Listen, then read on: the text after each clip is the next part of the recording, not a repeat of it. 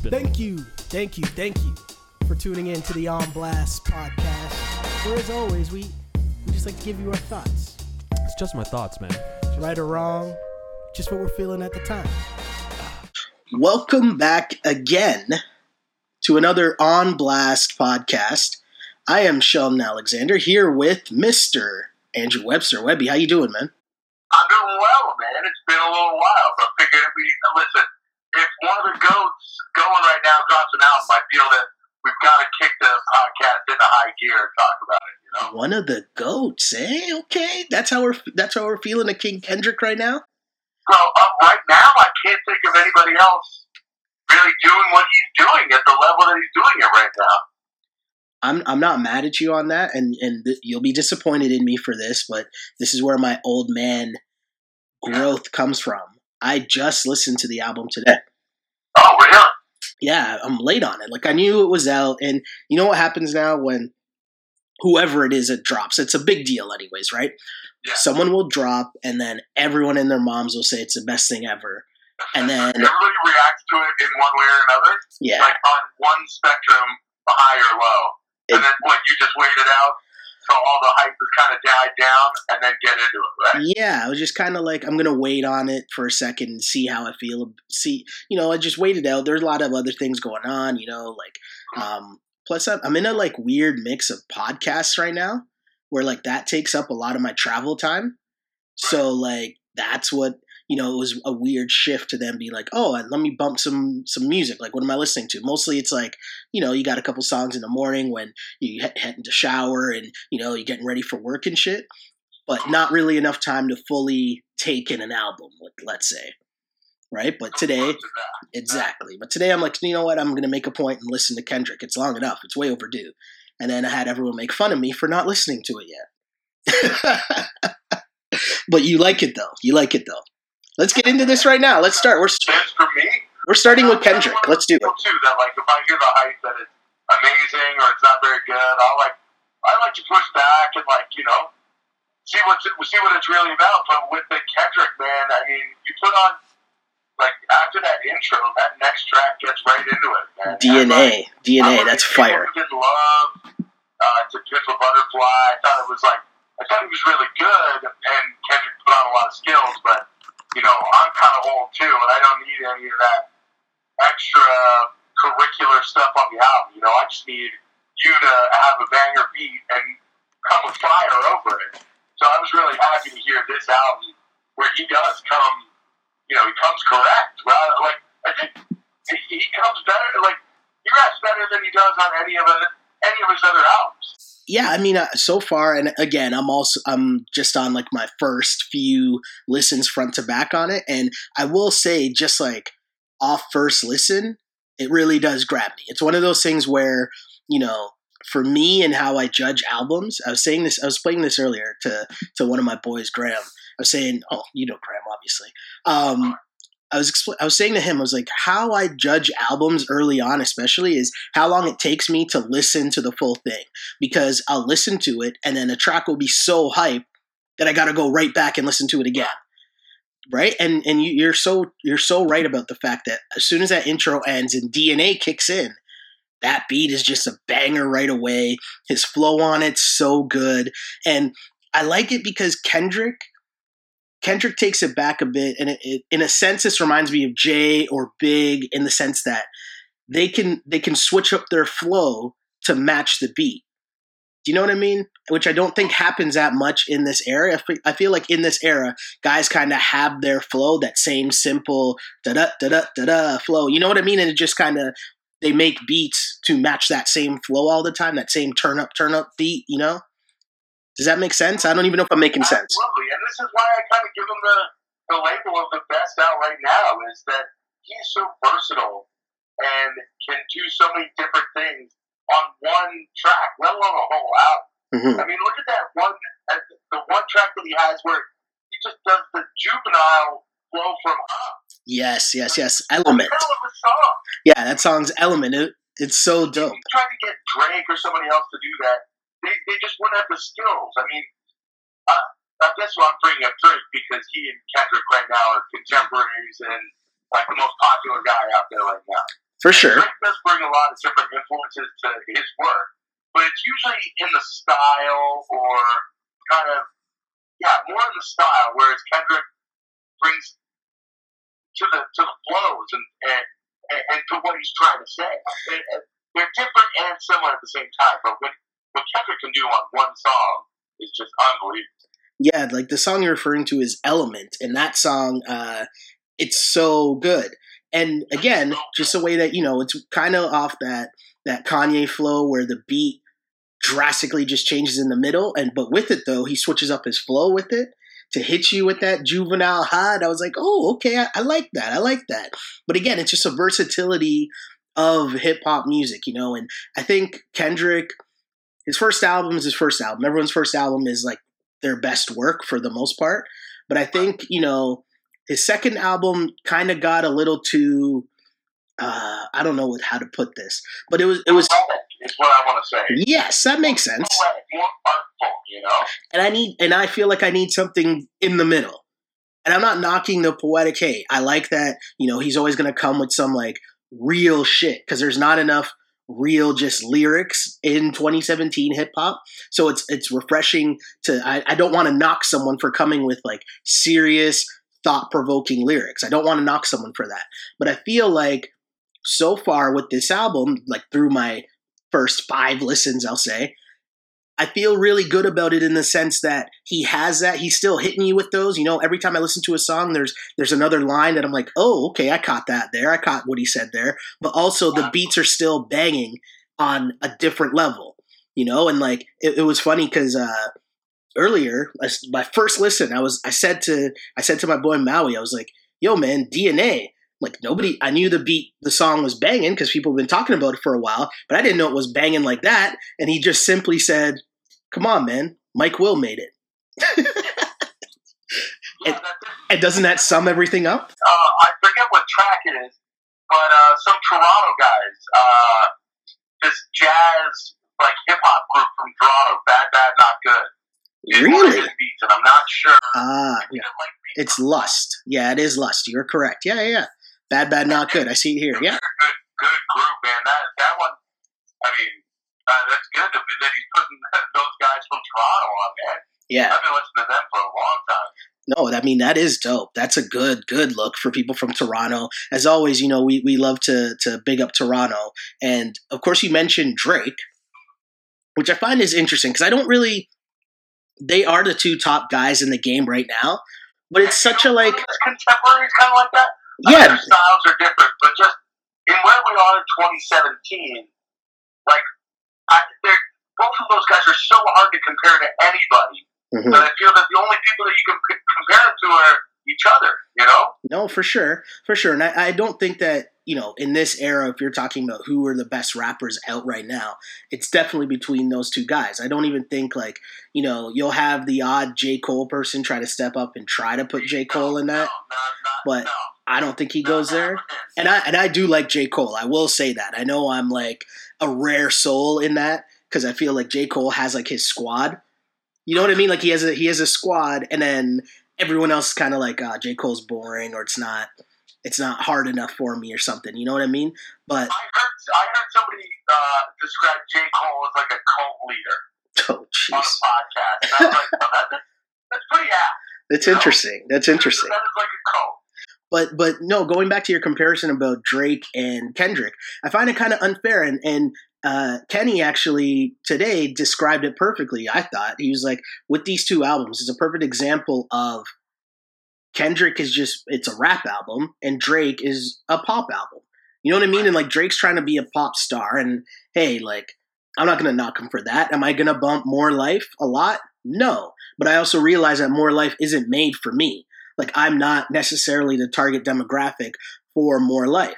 He's trying to hit a bigger, grander audience in that. Whereas, you know, Kendrick's just gonna try to make that hip hop music, right? Like he's he's trying to hit just a, a, narrower audience than Drake is, let's say. But Kendrick's doing such a good job at that that it becomes mainstream. That's right, and it's like we keep waiting for Drake to make that pop album that relates to hip hop heads, like Kendrick makes hip hop albums that relate to pop music fans, you know? Exactly. And I, and I think that that's kind of what um, if you're reading this, it's too late. Yes. That's what it kind of did. It wasn't necessarily an official album, but like that was the thing that Drake put out that was had those pop hits, but still he came with a little bit of thunder on what he was on what he was putting out there. For sure. And for me, that album is his second best album to me. I still think his first album's the best one.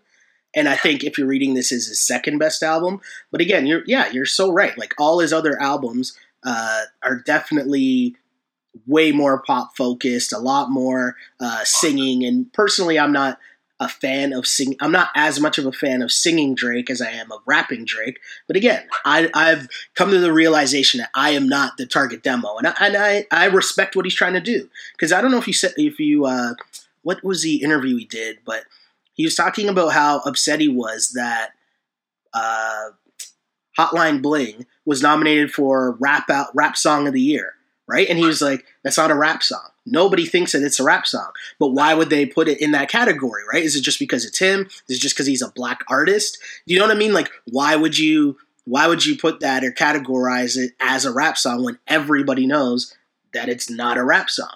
Right? So I understand like what he's trying to do in terms of like knock down that barrier of just pigeonholing him, which is a big Kanye thing that Kanye was always trying to fight against, you know? Um, and again, More Life isn't my shit, but there's some okay songs on it. I'm not I'm not fully mad on him at him, and he's still putting on for Toronto. Favorite breakouts. I really like come around to it, but that's because now on Spotify, it's like I don't have to have the entire album. I can pick out my ten favorite songs on that, and it's now like a good Drake album for me. You know, It's I see what you're saying. Yeah, ten songs of that album. yeah. Which is what's so good about Kenny's album is that it's like thirteen tracks, mhm. maybe. Yeah. Uh, exactly how many tracks it is? It is 14 songs. Well, one interlude like Blood is really uh, yeah. No, right? Exactly. What I was railing about last time I came on. Is that like I don't need a 22 track album. Kenny gets in, gets out. It's great. But even with views, I feel like that was a lot of people's complaints as well. Like it had, I think, 20 tracks or something like that on it. And oh, far, far too many. Yeah, and a lot of people said if hey, if you just remove the five or six tracks you really don't like, or you just picked out the 10 tracks you really, really liked, that's a solid album, right? And I, I tend to agree with that, you know?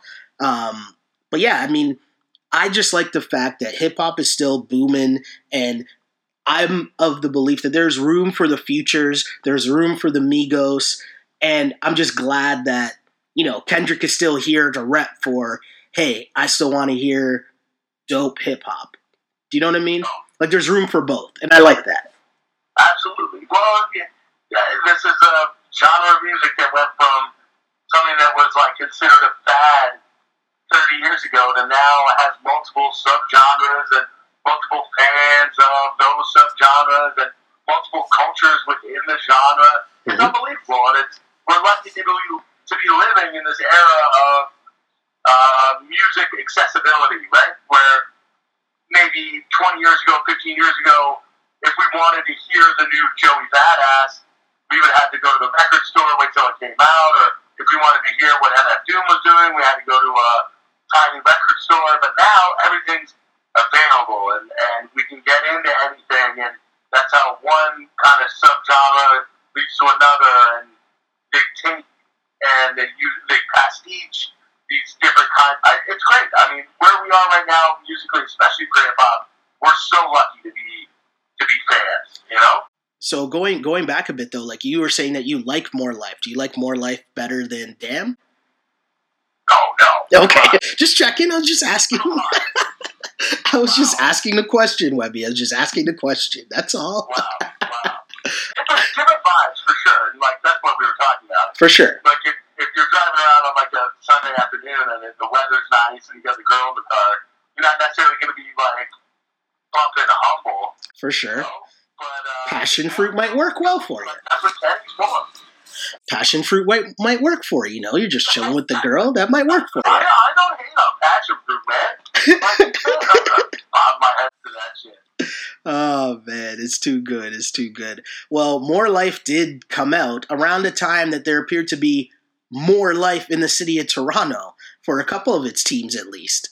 as I as I segue in. So uh, we have two things we could we could go here with Webby. We have the Raptors still in the playoffs, or the Leafs playoff run coming to an end. Which one would you like to tackle? Well, let, let's put the Leafs to bed. I mean, Okay. well, everything's basically been written about them. The uh, you know the wakes have happened. The obituary of the 2016-2017 season Mhm. has been written. But I think we gotta like give it up to the kids, man. I mean, what an unbelievable season for Leaf fans and just the city of Toronto. I, what, what blew me away about this team was for the last 10 years, however long I've been back in Toronto, I've heard that it's almost impossible for this city to have a successful hockey team. Because the media and the scrutiny by the public on this team is too great that no one can ever get it together. And it, it won't be until you get the magical alignment of the stars that you can get something special. But man, I'll tell you, the poise of Nylander, Marner, and Matthews could be exactly what this team needs, like going forward. The, those kids were were just, not, it seemed like nothing bothered them. They went toe to toe with the, the, the best team in the regular season, with one of the best goaltenders of his generation. And they, they never looked scared. They never looked like they didn't belong. They never looked like anything had gotten to them. They never looked like the media's questions were getting to them, you know? They just put their head down. They came out on the ice. They performed as well as they could. And, uh, you know, they got years ahead of them. No, for sure, and I like that you brought up Auston Matthews and not being phased because I've been I've been kicking around this theory, Webby, that I would like to run by you here. Okay, so I just find it amazing that it would take Auston Matthews, or sorry, I should say, I find it interesting, and my theory is that Auston Matthews, it would take an American kid. Follow me for a second here, to to want to not shy away from the spotlight or crumble under the pressure of what playing in Toronto actually means. And what I mean by that is, okay, in Canada, just the way that hockey culture sets you up, it's more about the team, right? Everything is team this, no one's above the team, this, that, and the third. Like, we know Crosby's the best player, we know uh, Connor McDavid's the best player of their teams, but no matter what, they will never make it more above them. Bottom line though, if you're doing it, if you're doing it big in Toronto, it's going to be about you. Right? There's no dancing around that, right? So to embrace that, to thrive under that, I'm not surprised that it would be an American kid that a lot of times you might think grew up watching LeBron, who's who took all the bullets, took all the pressure, took all the hate, and thrived under that. Watch Kobe do it big on the Lakers, you know, like want to thrive on the biggest stage, or Derek Jeter doing it for the Yankees. Like, I just think coming up in that sports culture where you're seeing ESPN on every single night, everything's about these prime time organizations and franchises and just doing it on the biggest stage possible, but also seeing the reward that comes from that.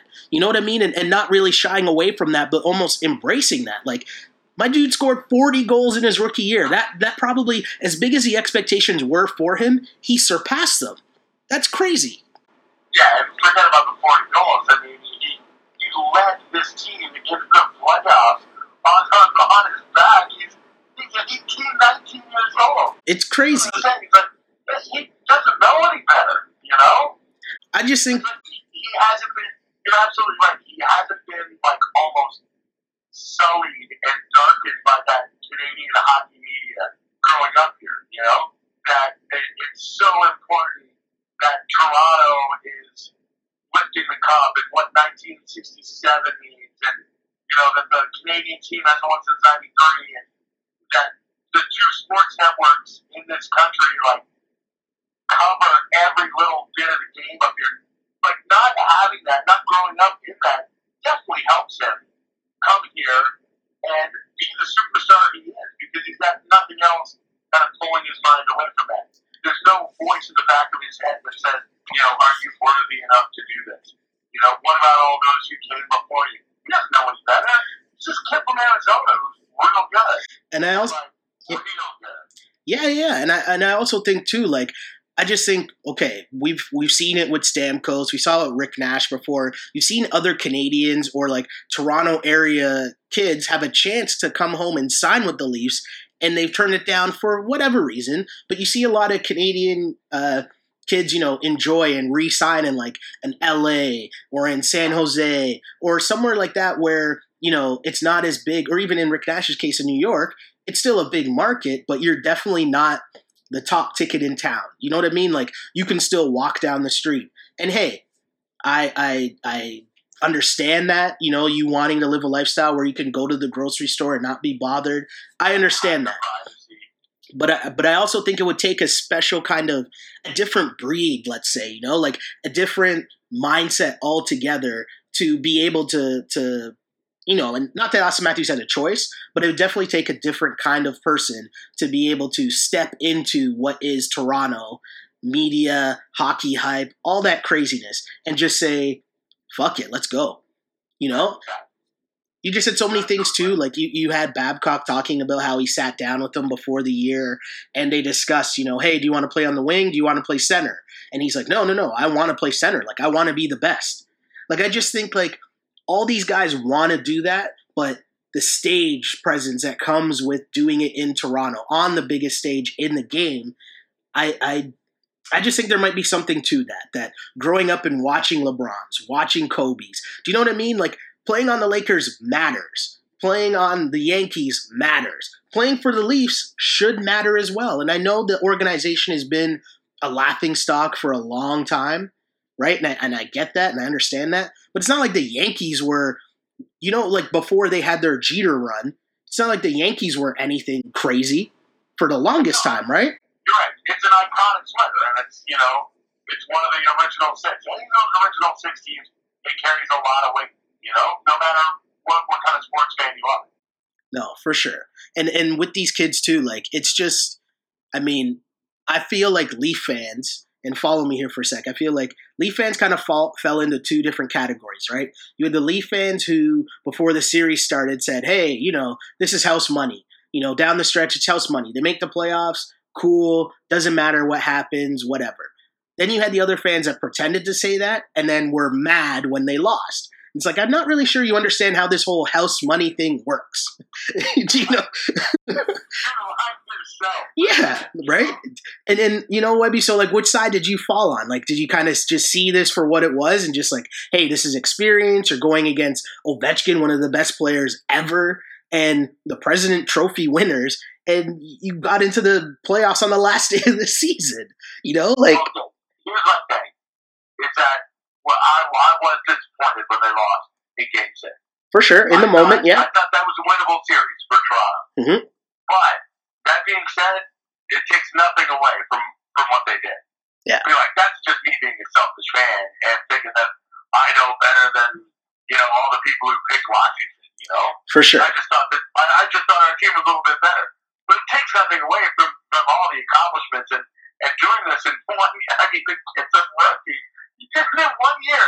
Told this was going to take three, maybe four years to get good enough to get into the postseason, man. Yeah. Like, this team is fucking.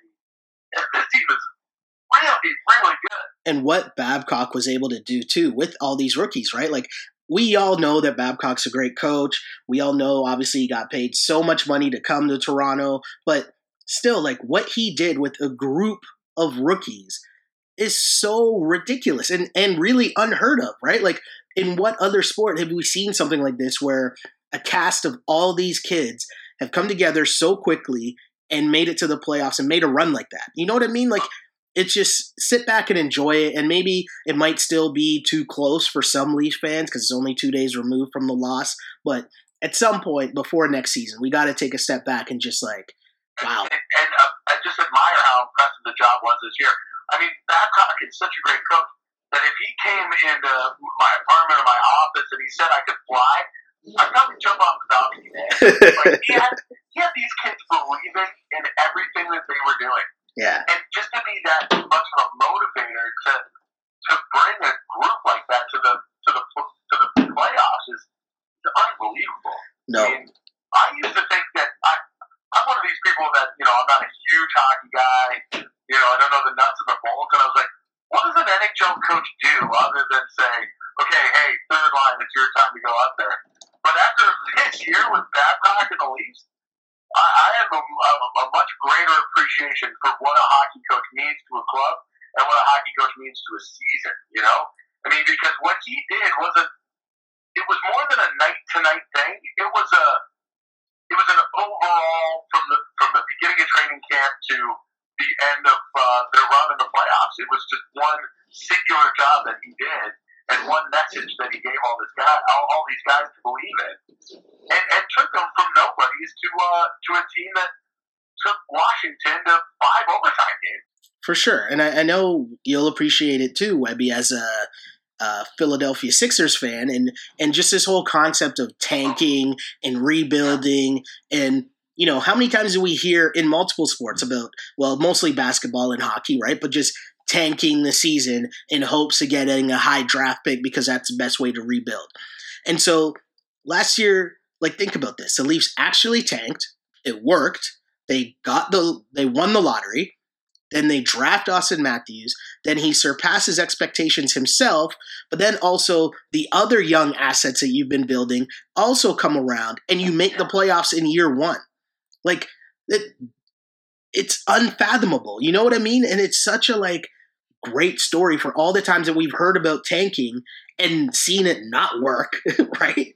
But like, you know, you have cases like, and I am purposely using names like LeBron on purpose because this, like, I think it, it we're, we're almost taking it for granted because we're just like seeing Auston Matthews on a daily basis score 40 goals in his first season. Like, you got to put that in perspective, right? Like, there's not like that's not an everyday thing where someone lives up to the expectations like that and on such a big stage, right? Uh, you're absolutely right. That's the thing is that because of where we live and where we work, I think that his season was taken a little for granted by by people we know. I mean, to do to score 40 goals as an 18 year old is done. It's only been done by like a handful of guys, and they're all considered the best, some of the best to ever play the game. Yeah. Like, what we saw this year from Auston Matthews was historical. Historical. That's crazy. Now, I've I got a question for you. Yes. Is what was higher? Okay. Mhm. Matthews total for goals this year in his rookie year, or his body count since he got drafted. um, so I have a story for you, Webby. oh, nice, nice. Um, so I'll, I'll, I'll, I'm prefacing this story by saying we've been doing this on blast thing now for you know a couple years at least, right? And a lot of for the longest time, I've always been wanting to do this segment that's just like story time, and I probably have outgrown it because I would have a lot more stories, let's say two years ago, than I do now. Just from my lifestyle's changed a little. Let's let's just say that, right? of course, my story time now is like, yeah, I washed the dishes. and ate dinner. But uh, so Sunday night, I went to the Leaf game, right? Um, great time. I mean, minus the loss, it was still cool to be there. Great atmosphere for the most part, which we'll get to at another time. But post game now, uh, I messaged one of my buddies and just like, hey, what are you guys doing? They happen to be downtown watching the game, so they tell me they're going out to a club after. So I'm like, you know what? I'm already out. I'm already downtown. Why not? Let's let's do this. And normally I do not like telling these stories because the role that I want to play is not a TMZ role. Like that's not that's not what I'm trying to do. So if you're thinking that it's going to be yeah, yeah, if you're thinking it's going to be something salacious, it's not going to be, right? It's very PG, but still very funny. So obviously post game, post game that means I've had a full game of drinking while watching the game, but also now I'm in a club having a few more beverages as well. But I have to work the next morning, right? So you're that you're putting yourself in a nice balance where you're feeling nice, but you're not going overboard, right? So first thing that happens as we're you know talking to my boys, whatever, we're hanging out, music's playing, it's a good vibe. First person I see walk in is Jabari Parker, Oh, and I'm like, oh, okay. No, not really. No, he, he he was good. He was good. So you see Jabari Parker with uh, your boy Henson, right? And I'm like, okay, well, those two guys aren't important, so it's a big deal. No, I mean, like, not important in the sense of like, no, no, no. I'm saying like, it's a big deal if you see Giannis in the club the night before a game, but seeing Jabari, Distance doesn't move the needle. no, no, no, it's not a big deal. It's like, hey, you guys have your have your fun, whatever, right? You're like, you guys, hanging out too. exactly, right? Next person, your boy Big Simbular. okay, oh, no idea, no idea where Big Simbular is at this point, but okay, cool. As we're also counting Toronto faces, next face you see is Jozy Altidore. Like, oh. oh, a nice, pleasant surprise. That's cool, right? So uh, at, at, at a certain point, I'm like, okay, I gotta, I gotta shut this down. It's time, it's time to go. It's about like 1.30. Again, I gotta work in the morning, so I'm like, okay, whatever. Let me go to washroom, then I'm gonna leave. So as I'm walking out of the washroom, my head turns around, but I guess the state that I'm in, I'm at a point where my thoughts go right to my mouth before like being at my brain. Does that make sense? So as I turn the corner, That's my life. so as I turn the corner, I look, and all that comes out of my mouth is Willie, and he actually turns around, and it's Nylander, and he's like, "Hey," he's like, "Hey, man, what's up?" And I'm like. Did I really just call him Willie? Like, is that a thing I just did? But it's all because, but it, no, but it's all because when when I'm watching the game, me and my boys we joke around like, "Yes, Willie, feed Willie." Like we're just joking around, right? But in my brain, in this moment, I, like inquisitive, almost like I was asking a question, but out loud. I was like, "Willie." Is that you? And he turns around. He's like, "Hey man, what's going on? How you doing?" I'm like, "Um, I'm all right." I'm like, "Hey man, I just want to say, good season, man. You guys like, you guys really put on for the city. You guys had a great ride." And he's like, "Yeah, man, it was close, but you know, we'll be back though. We'll be back." And I'm like, "Ah, of course you will. You know, Love the confidence. lots of confidence. Really nice guy. Told me he liked my hat, my Leafs hat, which which which was a real nice hat, by the way, too. Which which the funnier story earlier on in the day was that when I bought said hat, I was trying to decide between the two, but the the girl behind the the register, she kind of gave me the look and pointed to the right hat to buy. So not only the cosign from the girl not, hold on, not only the, the, the cosign from the girl behind the, the, the register, but also a cosign from Willie Nylander, right? I'm like, all right, this must be a really good hat. I'm happy with my decision here, right? So, anyways, I'm like, ah, that's cool. I'm like, all right, man, nice to meet you, man. Shake shake his hand. I'm like, hey, man, nice to meet you. I'm out. So he he walks into the club. I'm walking out now. I go up the stairs. I walk out. Basically, the entire Leafs team is outside, about to go into this spot. Again, I'm not going to say where the spot is because I'm not trying to play TMZ. My whole point is just my whole my whole purpose of this story is just to be like, you know, the wave that Toronto was on. These guys actually like felt it because as I like walked out, I was like, "Hey guys, you know, dope season." And Boyle was like, "Yeah, man." He was just like, "We could have won." That's all he kept saying. He's just like, "We could have won." I was like, "Ah, you know, it's all right, man. You guys played good. You guys did a great job for the city." And and I'm a dude like I'm not one of these people that try to put myself on a pedestal. Like I we work in the industry, but I don't really care about that. Like I'm a fan and I'm a Toronto kid, born and raised. So I will always big up and shout out people who are putting on for the city that I love as well. Do you know what I mean? And sort of like that was a conversation, like about the city being just on such a like hype level, you know? And, and us all proud. Like, for sure. you know, root the team on.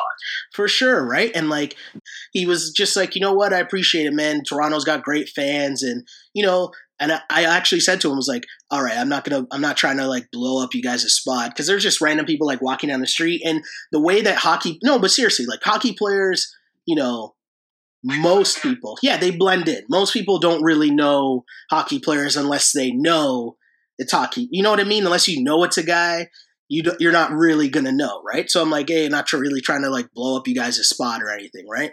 But he's just like, no, man, it was good. Have a great night, you know, blah blah. blah. We were talking about like how was how was it inside, whatever, like, but just a super down to earth, nice guy. You know what I mean? And it was just cool to see like the team. I'm like, I can't be mad at those guys. No. How? Why? Okay, but you still haven't answered my question. What was higher, Matthews. I think we know the answer to that. I don't even have. I don't. I don't. I don't think we had to to, to go on the record with that one. Yeah, I think I think we, we we know something about that, and I'm gonna guess that a solid playoff run business is about to pick up. It's about to be a nice summer. You It's know? gonna be a good summer for Auston. Yes, definitely. It was it was a fun like Sunday night though, and a great like wrap up to the Leaf season because it was just great to see them, you know, matter again on such a, a big stage, right? Because oh, like again, like we're both kids that love the city, and like there's nothing better than the vibe in this city when the Leafs are doing well, right? And so like that was just really cool to see for a couple weeks, you know. Well, not even because even if you go back to the end of the regular season, that was just like the playoffs as well, in the sense that you needed wins, you needed points to get there.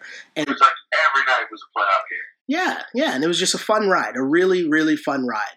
And the city was kind of teased with it a bit with the Jays, with the Raptors, but we saw once again that it's on a whole new level when it's the Leafs. And Once you, hey, can do it, once you can do it on the rink, this this city will fall in love with you. You know, they'll give you the key. for sure, for sure. And so it'll be it'll be fun to see, you know, if like as this is just the beginning. Right? Like that'll be the coolest thing to see. That it's just the beginning of the ride. And, you know, Toronto will be on a wave for years to come, right? Well, yeah, that Leafs wave is not crested quite yet, man. No, no, no. that motherfucker. Um, another, the other Toronto team that we were kind of worried about for a bit of their wave dying, the Raptors. I got to be honest, Webby. I thought they were going to win Game Five or I thought the series was over after the blowout. five, right? After the blowout loss in uh, Game Three in Milwaukee, I thought they were going to lose the series. I thought it was over. I'm going to be honest. Like I thought it was over just because they didn't play well in any of the games. Even that one game they won, Yeah. I just think Serge shot threes out of his mind. So did Cory Joseph. But those two And things, got two clean looks at three at the end. exactly right. But I didn't. I didn't think like the Raptors shooting threes at that clip. Well, those two guys especially. I didn't think that was sustainable. And so you know, I thought the series was over. I just thought the the matchup it was just a bad matchup for the Raps because you know if DeRozan ever got going, they could just put Giannis on him to slow him down. You needed Lowry. Lowry was being more of the playoff Lowry that we've seen as opposed to the regular season Lowry, which wasn't a good look. You know, like it just things just weren't looking good for the Raps at all. And then what happened? They put Norm in the game. Norm. Why? Norm in the game. Why? Why did it take so long? Like, everybody's treating it like it was this huge decision. Like, oh my god, once they did, man, if you've been watching this team the last two seasons, when the series started, I was like, why is DeMarre Carroll playing? Like, Yeah. Why? Why is it not? We're playing a team that's youth, youth and length, and we're putting DeMarre Carroll out there to try and stop it. Is that Norm? Yeah, I didn't understand why it took Dwane Casey three games for Norm Powell and the other thing too, I know that we we Norm scoring and the big dunk he had last night is getting a lot of the attention, but another big factor just with Norm getting so many more minutes has been his defense on Middleton. The Bucks have desperately needed Middleton's yeah, they've needed Middleton scoring and they haven't gotten it. And that's been another major reason for why they've floundered as of late, right? Just the fact that Norm's deep. Two is his shooting. Yeah, His three point shooting has been unbelievable. for sure, for sure. And and now are you feeling more comfortable about the Raptors winning this series? Like do you think it's done? They win the series now? Yeah, I was really never that unconfident they were going to win. They do this series after playoff series after playoff series. They struggle out of the gate, then they get it right, and they Mhm. win in six or seven. I mean, this is their MO.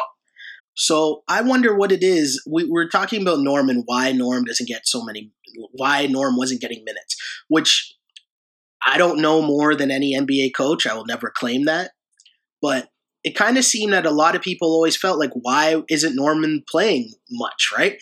And even your boy Jared Sullinger, who obviously was with the Raptors for most of the season before he got traded for PJ Tucker, he tweeted out during one of the early games, he sent out a tweet saying, please give Norman Powell a chance. Right? And it's right. So it's, it's just such an interesting thing to me. Like, why do you think Norm wasn't getting minutes earlier on in the series? Do you think Casey's a good coach? By the way, like I guess maybe I should start from there. No, I don't. I think the, the worst thing that happened to the Raptors, like long term future, is them making it to the conference finals last year because it just meant that Casey was going to be around another couple of seasons. Hmm. But, Okay. uh, but the thing that I will say about Casey is that he adjusted. So, you know, he made the norm move rather than just sticking with his gun. I mean, that, you know, got to give him points for that because pulling the trigger on playing norm has totally turned the series around. One other person that he sort of stuck with throughout this whole season and playoff as well is DeMarre Carroll, who seems to be kind of the kind of the whipping boy he's turning into for the Raptors. No, like I feel like when things are going bad, NBA Twitter or Raptors Twitter seems to be on DeMarre Carroll a lot. What are your thoughts on him? Oh yeah, yeah. I think, well, he's just an easy target. I mean, he's so low just because he can't can't seem to hit a shot or keep anybody in front of him. But uh, but it, it's it, their struggles when they do struggle are way deeper than just one guy. Mhm. know? And, and and their successes are are weird, way deeper than just Norm. So you know you got you got to take that into account. But but man, it- they paid Carroll a lot of money to come here, right? Oh, for sure, for sure. And they they the main reason they brought him here was to play defense or at least try to slow down some of the great perimeter guys in the league. I mean, Giannis is just a beast. And Webby, I know you watch highlights for a living. You call highlights for a living. Have you seen anything like Giannis Antetokounmpo in your life? No, no, I really haven't. I think the closest was, I mean, um, just watching his draft tape, you know, because all these guys are coming out, I try to like, even if they're from the far reaches of the world, Mhm. I try to check check out what they're doing on YouTube. Yeah. So I watched Giannis's YouTube clips, you know, the Yeah, yeah. four, five minute mixtapes, Mhm. and I was like, this is incredible, but is he playing against ninth graders? Like, it, this isn't going to translate to the NBA. Yeah. But I, I and then uh, today I heard that he grew two inches in his rookie year. I, I think this guy's going to win two or three MVPs.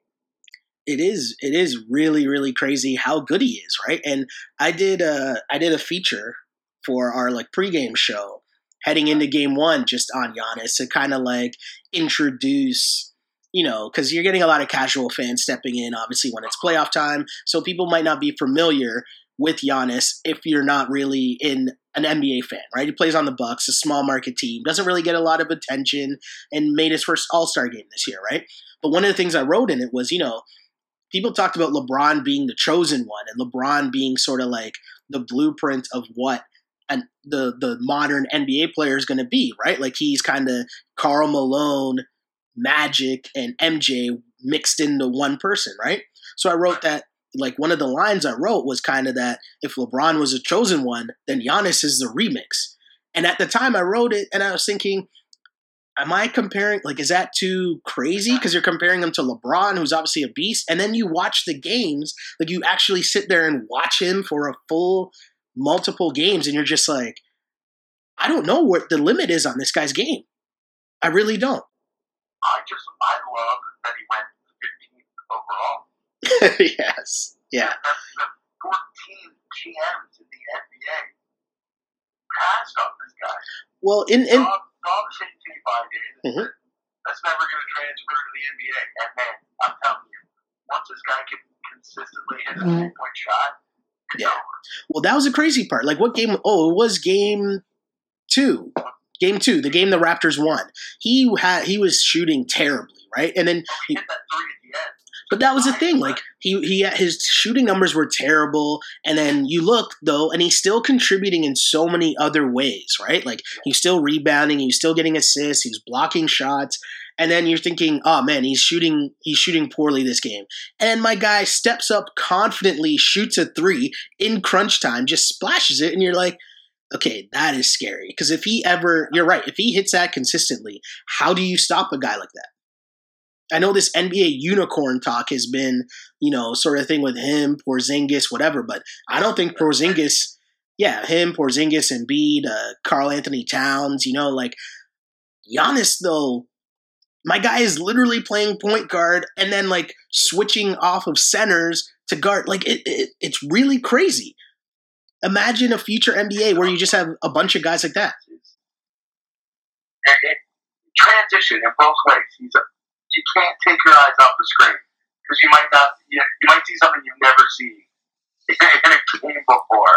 It's crazy, and it, it's like he even has that like Russ aspect where like you know everyone rips Russ, which I thought was one of the dumbest things ever about Russ chasing stats and grabbing rebounds. I'm like, is this where we're at? Where we're we're ripping guys for running down rebounds? Like I don't get it. But anyways, beyond that, um, you see things where like Russ and Giannis they grab the rebound and then it's just a one man fast break and you can't stop them once they're going downhill. Yeah, you, you cannot stop it. Once they're at full speed and you're backpedaling, you're done. Like it's so crazy. And, and that's one thing that I'm I'm glad the Raptors matched up against uh the Bucks just because it was a chance to watch Giannis on a night to night basis and just fully take in just how good this kid is. And I don't even know how good he can be. And how much credit do you think we should give Jason Kidd? Oh, a ton, a ton to be able to harness the talent that Giannis has, mm-hmm. and, and and to make to make the ballsy decision to put him at point guard. yes, it's, it's unbelievable. Like Jason Kidd, I, I don't think he came up in anybody's uh, coach of the year candidate. No, you don't really hear his name. I, I thought Billy Donovan was getting some love, but why Billy Donovan over Jason Kidd? Billy Donovan is just that coach from The Fresh Prince of Bel Air, right? Just yeah. pass to Will, right? So what do we do? Pass to Will. Um, you think they win? So that's my thing. Like, if we're both saying that we think the Raptors are gonna, I don't. I actually think the Raptors will win in seven because I, I just just what they do. But I said six before the series started. Okay. Okay. I, hey, I hope you're right. I hope you're right. But that would set up a rematch with your boy LeBron James and the Cavs. Are you part of this bandwagon that thinks the Raptors have a chance against LeBron James and the Cavs this year? I do not. okay. I don't either. I don't either. But okay. I think what what he did single handedly to Indiana. I, I know. I know the Raptors are quite a bit better than the Pacers, mm-hmm. but LeBron and that offense is they're on another level. The Raptors could be up by 25, 30 points, and nobody would feel safe. Yeah, no, it's it's definitely true, and and I know the Raptors added Serge and PJ, which makes them tougher. And you know, I don't know though if they understand how to how they have to win yet. And what I mean by that is they have to grind it out and win in like the 80s or 90s. Do you know what I mean? Like they have to grind out, really slow down the game. And the problem with that is the Cavs are built to go the complete opposite way, right? And so unless you're like, unless you're going to dictate that, which I don't, I mean, I just can't really see happening. Plus, you have the factor that it, it, has to be in LeBron and company's mind. It has to be in the back of their mind. Last year's playoffs, how it went to six games just because you know they took their foot off the pedal a bit, you know, and like let the Raptors get some confidence when they got back home in front of the home crowd. Like I feel like you know they got to be more prepared for that, more ready for that, and just have the understanding that you can't waste time in the playoffs. You know, like you have bigger fish to fry. You can't be losing to the Raptors. I've forgotten about that series and how close it was. Really, for sure. You got another kid coming, man. He's gonna have something to show in this second round. It's, the guy's playing over 40 minutes a game in the playoffs. the one man wrecking crew. No, for sure. It's it is crazy. It is crazy. There were other things too. Actually, no, I'm not going to say that on on the podcast. Um, I'm not going to say that, but I'll tell you after. just remind me. Just remind me that story after. But um, one thing I was going to say though, Webby, as well. Like as we bounce around the playoffs, the other big talk I thought this whole thing with Russell Westbrook and James Harden, who's the MVP, and that whole narrative, I thought it would end finally, but I guess because they played against each other, people seem to think that that meant the conversation should also continue into the playoffs, which also makes no sense to me because it's a regular season award. But since we're here, who is your MVP pick for the season, Webby? Ah, it's so tough. Like, I mean, you can make a case for all four of those guys for Harden, Westbrook, Kawhi, and, and LeBron, I think. Um, but just that record, Oscar Robertson's record, I know it's it's basically a uh, it's a meaningless meaningless record. Mean, It's just three double digit numbers. I mean, that's not a big deal, but it's one of those ones that nobody thought would ever. No, nobody thought anybody would average a triple double in a season again. No, for sure. to break the Big O's record, I think that that is just too great of an accomplishment to ignore. I know that he's, he lost in the first round, that they were a, what were they, a six seed? Yeah. They were a six seed, and, and getting that MVP to, to any seed lower than a three is really tough. And I know that Harden's advanced numbers were unbelievable, and Kawhi is the best two-way player in the game, and LeBron James is the best basketball player on the planet, who's breathe, who is breathing breath. But I, that, that that record is so special yeah. and goes back so far, and I, I think that it'd be a mistake not to give it to Westbrook. See, I thought I've and I've thought this for the majority of the season that we all overthought this whole MVP debate. And I think that Russ's accomplishment, Russ's accomplishment of getting a triple double every night, like it was the epitome of this era of the 24 hour sports cycle and the hot take shows, right? So you need something to talk about now every single day. And every single day it was just, oh, Russ got another another triple double. And so it kind of became kind of this like throwaway stat that was just like, oh yeah, he did it again, but he does it every night. So is it really that big of a deal? When it's like, yes, it's a big deal. And not only the fact that he averaged a triple double being a big deal, but he did it while leading the league in scoring, averaging 30 points a night. Like it's not like he was just With 40 points a night. right like it's not like he was just out here getting like 10 12 and 11 do you know what i mean like he's averaging 30 points a night and when i and and my biggest beef too is that i know that we live in this stats era and all that but sometimes we just got to trust the eye test right? And if you sit down and actually watch oklahoma city games right how is he not the mvp i mean that point got further exemplified in the playoffs. Because LeBron James takes playoff takes regular season games off to rest, and his team is still in second place in the conference. That should take away from a guy's I-. I definitely think that it should because it's a regular season award. So if these games aren't important enough for you to play in because you can just sit out to rest in the regular season, you cannot win a regular season award for being the most valuable player. You're you're Yeah, you're it's not like he missed the whole season. He took off a couple of games here or there. for sure. Russ could not miss games because if he did sit out to rest, they would lose. Even if he but if he didn't get a triple double, He took that week long break to go to the Ohio State game. I, I don't I don't remember that. What was was that last year? Well, I mean, shit, he's won like three years running, so I guess he did. No, but um, Oh no, it was Steph. Sorry, Steph won that.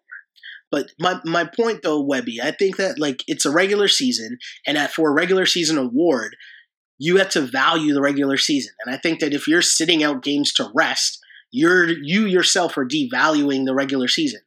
And put that in comparison to a dude that sorry, I just like hit the mic so hard. Um, but to to compare that to a dude who not only does he have to play, but Russ had to get a triple double for his team to win. Like they were way under 500 in games that he didn't score a triple double. Like that's ridiculous. That doesn't even make any sense at all, right? And the the the next thing people always brought up was the supporting cast arguments, right? That oh, we spent so much time arguing over who was better, which supporting cast was better, Houston's or or Oklahoma I had that City's. too. I never understood it. Houston's supporting cast is the best bench in the league. Yeah, their supporting cast is so good. I never understood that their support that the Harden supporting cast was lesser than Russ's. Yeah, it makes no sense to me. But also the the other part to that is we're talking about a team that lost what a top three player in the league, right? And the rest of that team was built to support that, right?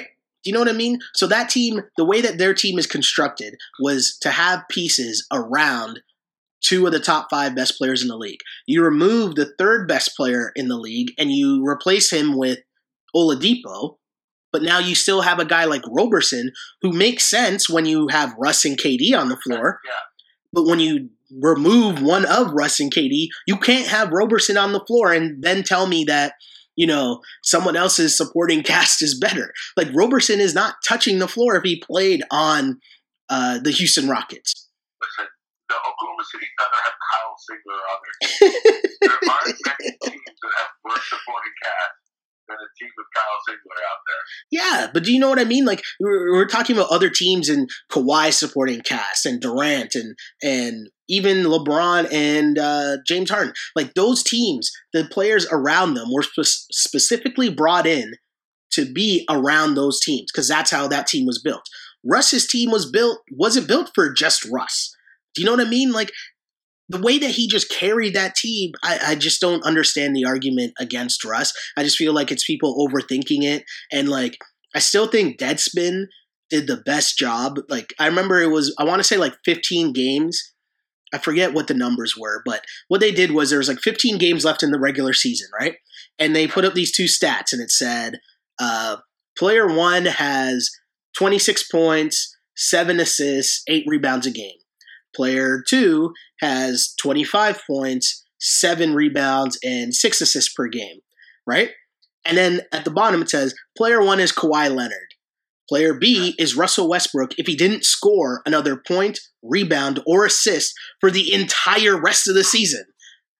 And I was like, how are we comparing these two guys in the MVP debate? Like, this makes no sense at all to me. Like, none. That's a really good point. That's a good point. His, his, it's like people have to try to convince themselves not to vote for Russ. Yeah. But the, the thing is, is that when, when all the votes are counted, I think that there are enough smart NBA writers and media members out there that Russ is going to win. Yeah.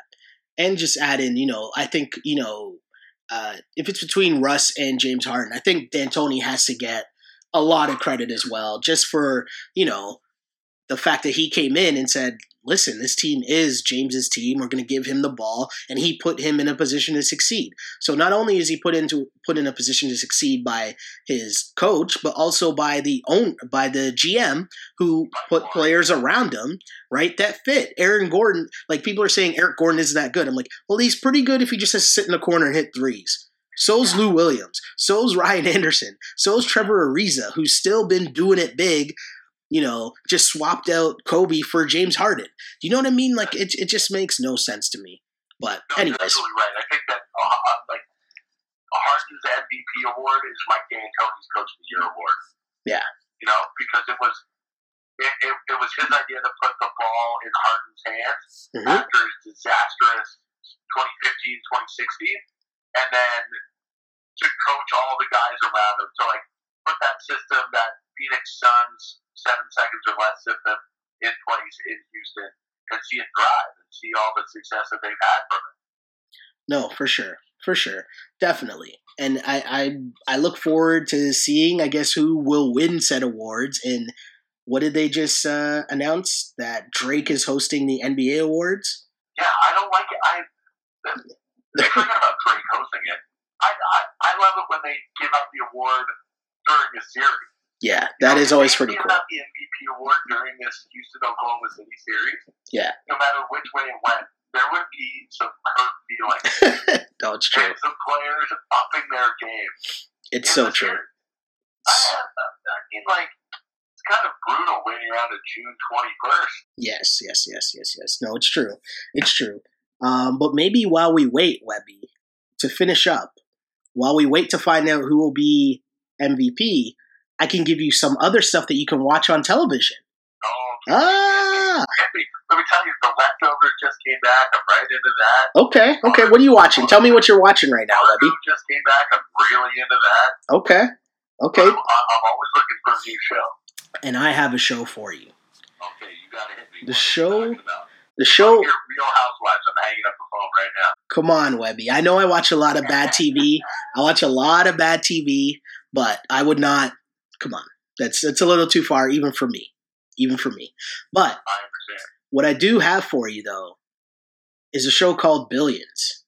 Ooh, I've heard lots of good things about Billions. So Billions is a great, great show. And the writing in it is great, the acting in it is great. And first thing, I mean, I guess I'll give you the little uh, elevator pitch on what the show is. Elevator, 15 second pitch. Okay, so basically, you got dude that played Brody from Homeland, right? His name is Bobby Axelrod. He's a 9/11 survivor, and he he heads up a hedge fund, right? So he's like a stanky rich dude. Okay, Paul Giamatti, who we all know and love, right? Absolutely. Paul Giamatti, he is Chuck Rhodes, and he is a U.S. attorney for uh, in like the Southern District of New York or whatever, right? And so basically, it's the whole concept is it's like a cat and mouse game where Chuck Rhodes is trying to advance his career by you know trying to trying to to score the big cases, you know. And one of the things he's trying to do is take down the hedge funds and all the corruption going on on Wall Street. So he's trying to go after the big wigs one of them being Bobby Axelrod, right? So that's basically the the main storyline going on is this cat and mouse battle between Paul Giamatti and uh, Brody from Homeland. Okay, Okay. so the other thing that ties into this though is that Paul Giamatti's wife on the show, who is Tara from Sons of Anarchy, okay. right? Who is one of my favorites. I love her, by the way. So she plays Wendy Rhodes, who is the wife of Chuck Rhodes. She is a uh, therapist, okay, but calling her a therapist isn't really fair. Like it doesn't do her enough justice. But she's a therapist at Bobby Axelrod's hedge fund company. Oh, Ah, right. So see, this is where everything gets real complicated, right? So her thing is that you know if if the guys are struggling, you know, like all their uh, all their hedge fund dudes, if they're struggling and they're they're like stressing out and whatever, they go and talk to her and they sort of like work through whatever issues they might be having, right?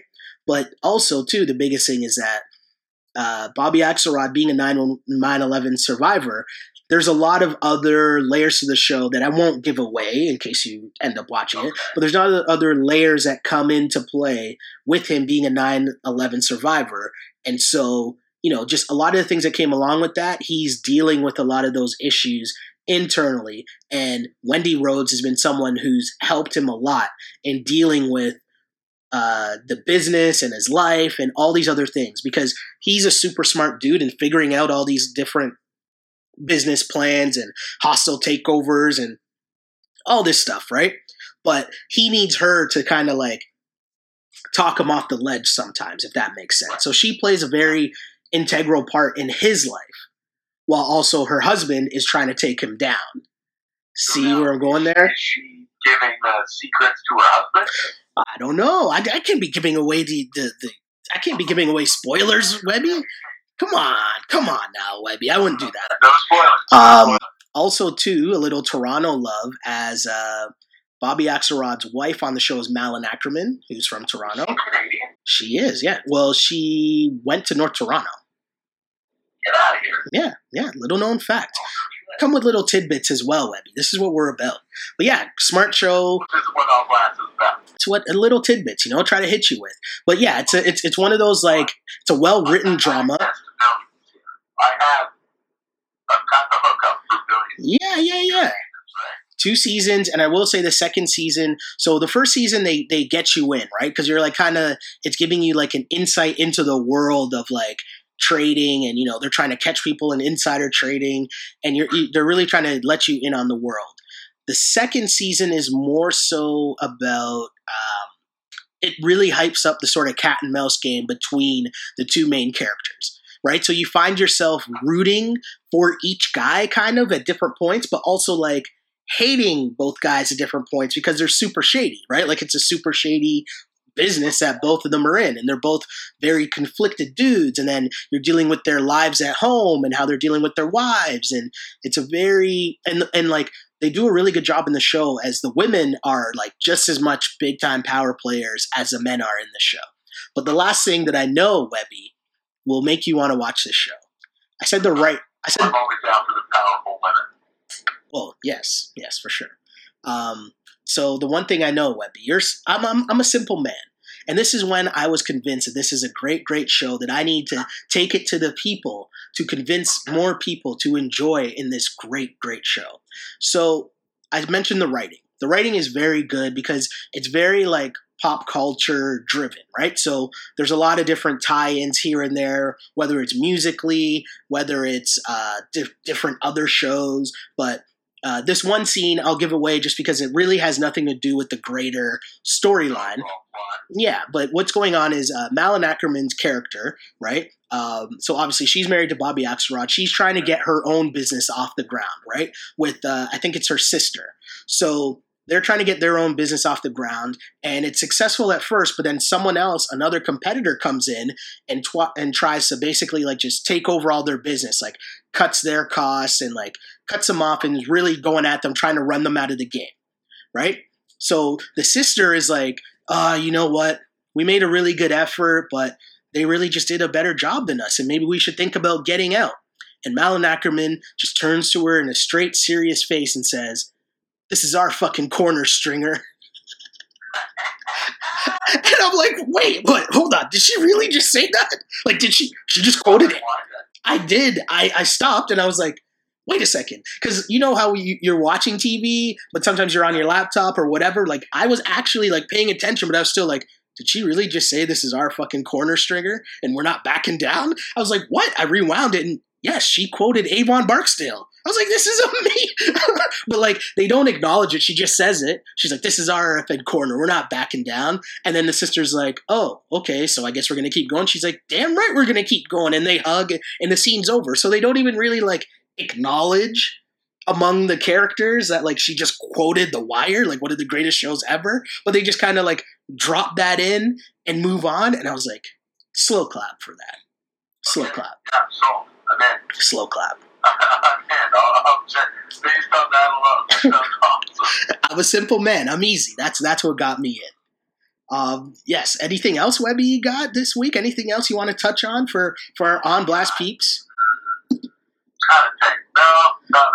Herrera. Uh, I know you're. I know you're watching. of the season. It was a second of a back-to-back to back home runs for the Phillies. I swear to God, the fucking bat traveled farther than did. That's dope. There's, there's nobody out there having more fun than Odubel Herrera in baseball right now.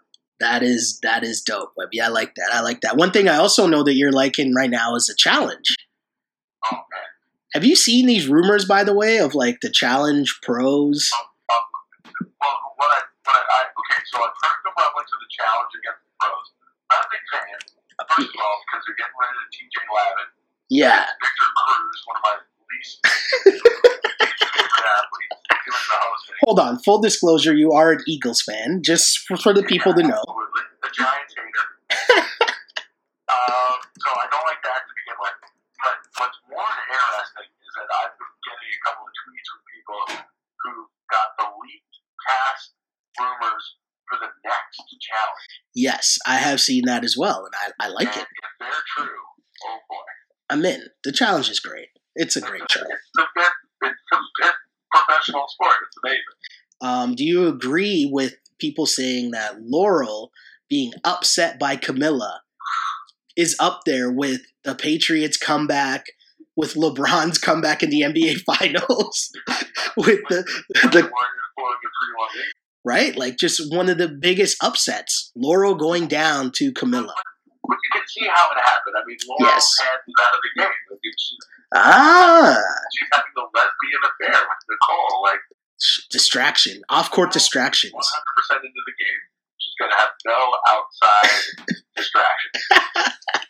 Fair enough, Webby. Fair enough. And on that note, I hope that we were a good enough distraction to your day as you listen to the On Blast podcast. As always, unpolished and unapologetic for Mr. Andrew Webster, who you can find on Twitter at Kate Webster 84, holla at your boy.